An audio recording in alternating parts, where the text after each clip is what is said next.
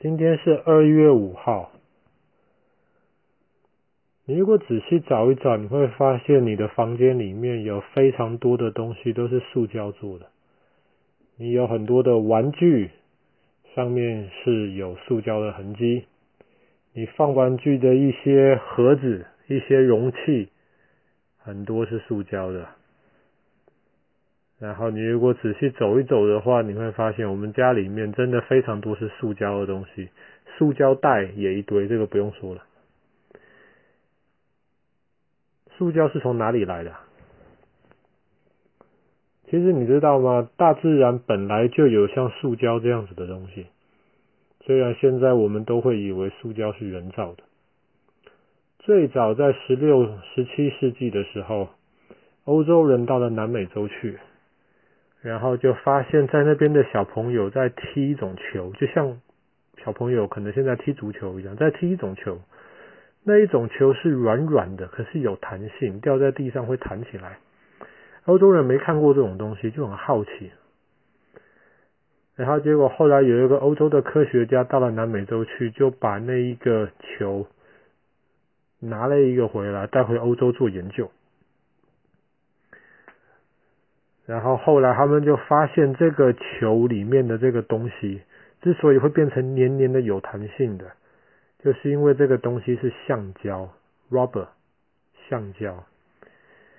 原来当时在南美洲的人，他们很早以前就发现橡胶树，你如果把树干割一点小缝，它会流出一点白白的那种汁。然后让那个白白的汁凝固之后，就会变成这种有弹性的这种东西的。你如果收集很多白白的那个汁，然后让它变成像圆形的这样凝固的话，它就变成那种球可以玩。其实那个东西跟我们今天常常用的塑胶是很类似的。当然后来十九世纪的时候，有一个法国人，他就。把那个橡胶，他发现那个橡胶，你如果跟硫、跟 sulfur 放在一起烧了的话，你可以把那个橡胶变成像水一样，然后你可以让它用任何形状来凝固，它就会变成你要的那个形状。后来法国人就用这个东西做出了第一个轮胎，就是橡胶的轮胎。以前发明的车轮，车轮是没有胎的。比方说，车轮是木头做的，就是一片圆形的木头，这样子行在路上就非常正，很不舒服。可是发明了轮胎之后，这种软软又有弹性的，坐在车上的人就舒服多了。可是橡胶这个东西，必定你得要种橡胶树，橡胶树还不能产很多，因为毕竟你把橡胶树割了一个口，让它流出这白白的汁。橡胶树就受伤了，还要休息才能够再生产这些枝嘛，所以没有办法产很多。后来很多科学家就在研究，我们怎么样可以用人工的方法制造出这一种像是橡胶的这种东西来呢？一直到一九零七年的今天，二月五号，有一个比利时的科学家就发现了，他就发现了一个很简单的方法。就创造出了第一个人工做的塑胶。其实塑胶是一种很简单的一种化学的东西，它基本上就是一些碳、一些 carbon、一些氢 hydrogen，可能有混一些其他的，比方说 sulfur，一些硫混在一起，变成一个很简单的一个形状。可是把这个形状复制、重复很多次，就变成一大片这个东西，都是这一个形状的复制、复制、复制，就变成了我们今天所谓的塑胶。所以这个塑胶被发明了，可以用人工的方法来合成了之后，哇，那塑胶马上就变得很便宜了。科学家发现，你可以从石油里面大量的来制造这些塑胶。你知道吗？今天我们挖出来的很多石油是拿去，比方说开车啊，或者是飞机，它需要加油，这个是没有错的。可是也有很大部分石油不是拿来让交通工具使用，而是拿去做塑胶跟塑胶相关的这些东西。后来一发明塑胶之后，哇，这就一发不可收拾了。因为人类发现塑胶有一些优点，它可以很便宜，它可以很轻，它可以你想帮它变什么形状就变成什么形状。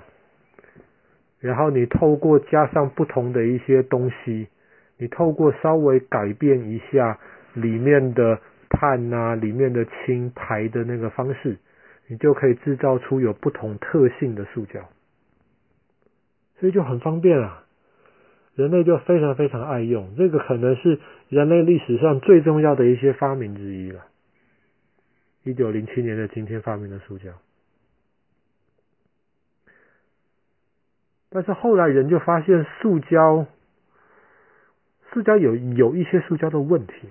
塑胶大概可以分成两种，第一种塑胶是，你把它做成一个产品之后，你可以把它用加热融化，融化之后你可以再用它做另一个产品，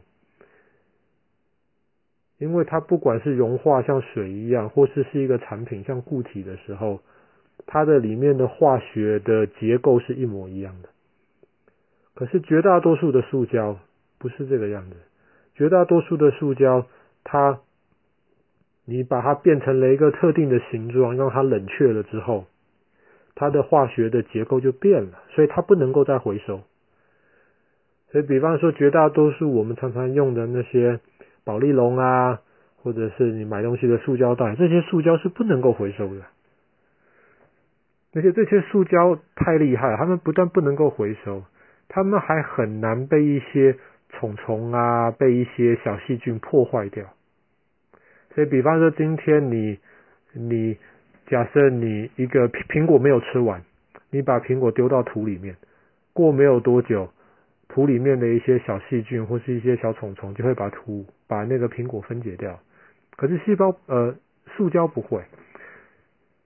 很多塑胶做的东西也不会被分解掉，你想想看，它又不能回收，它又不能够像比方说铁啊一样，你把它重新熔掉，然后就可以再做成新的形状，它不能够回收，它又不能够被分解，那就很麻烦，那它就越堆越多。就一开始大家发现，在海里面有非常多的塑胶，因为很多塑胶可能乱丢。本来可能以为埋在土里面了，可是后来他就慢慢透过一些其他的方法到河里面了，到地下水里面了，后来到海里面。海里面很多塑胶啊。之前有人发现，从整个太平洋上面，从大概是从关岛那个地方，离台湾离日本没有很远，关岛那个地方到夏威夷，整片这么大的海上面漂的其实全部都是塑胶。分解不了，很多鱼啊、企鹅啊，它们没有食物吃，不小心把塑胶当食物吃，后来塑胶到它们的肚子里面去，没有办法分解，它们就这样子胀着的饿死了。他们是胀着的，因为肚子里面塞满塑胶，可是他们是饿死的，因为他们没有办法吃正常的食物。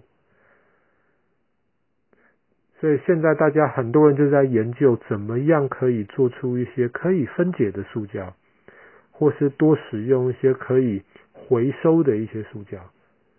但是即便有一些可以回收的塑胶也很麻烦呐。为什么？因为塑胶太便宜了，你去回收，搞不好还不如直接做新的快。那你知道，如果今天一个做生意要赔钱要亏本，这种生意没有人要做。所以很少人愿意去回收塑胶，那么就造成现在塑胶的垃圾越来越多。当然，现在全世界很多国家都发现了，比方说我们知道欧洲大多数的国家，现在超级市场都不提供塑胶袋，或是至少不提供给你免费的塑胶袋。希望你能够自己准备一些东西，能够来装你要买的这些东西，尽量减少用塑胶，尽量减少用吸管。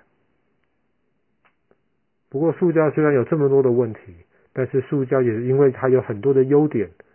刚刚我讲了，你房间里面其实很多东西都是塑胶，如果不是这些塑胶的话，我们很难能够使用这么多方便的东西。好啦，今天的故事就讲到这里啦。一九零七年的今天，第一次发明了人工的塑胶。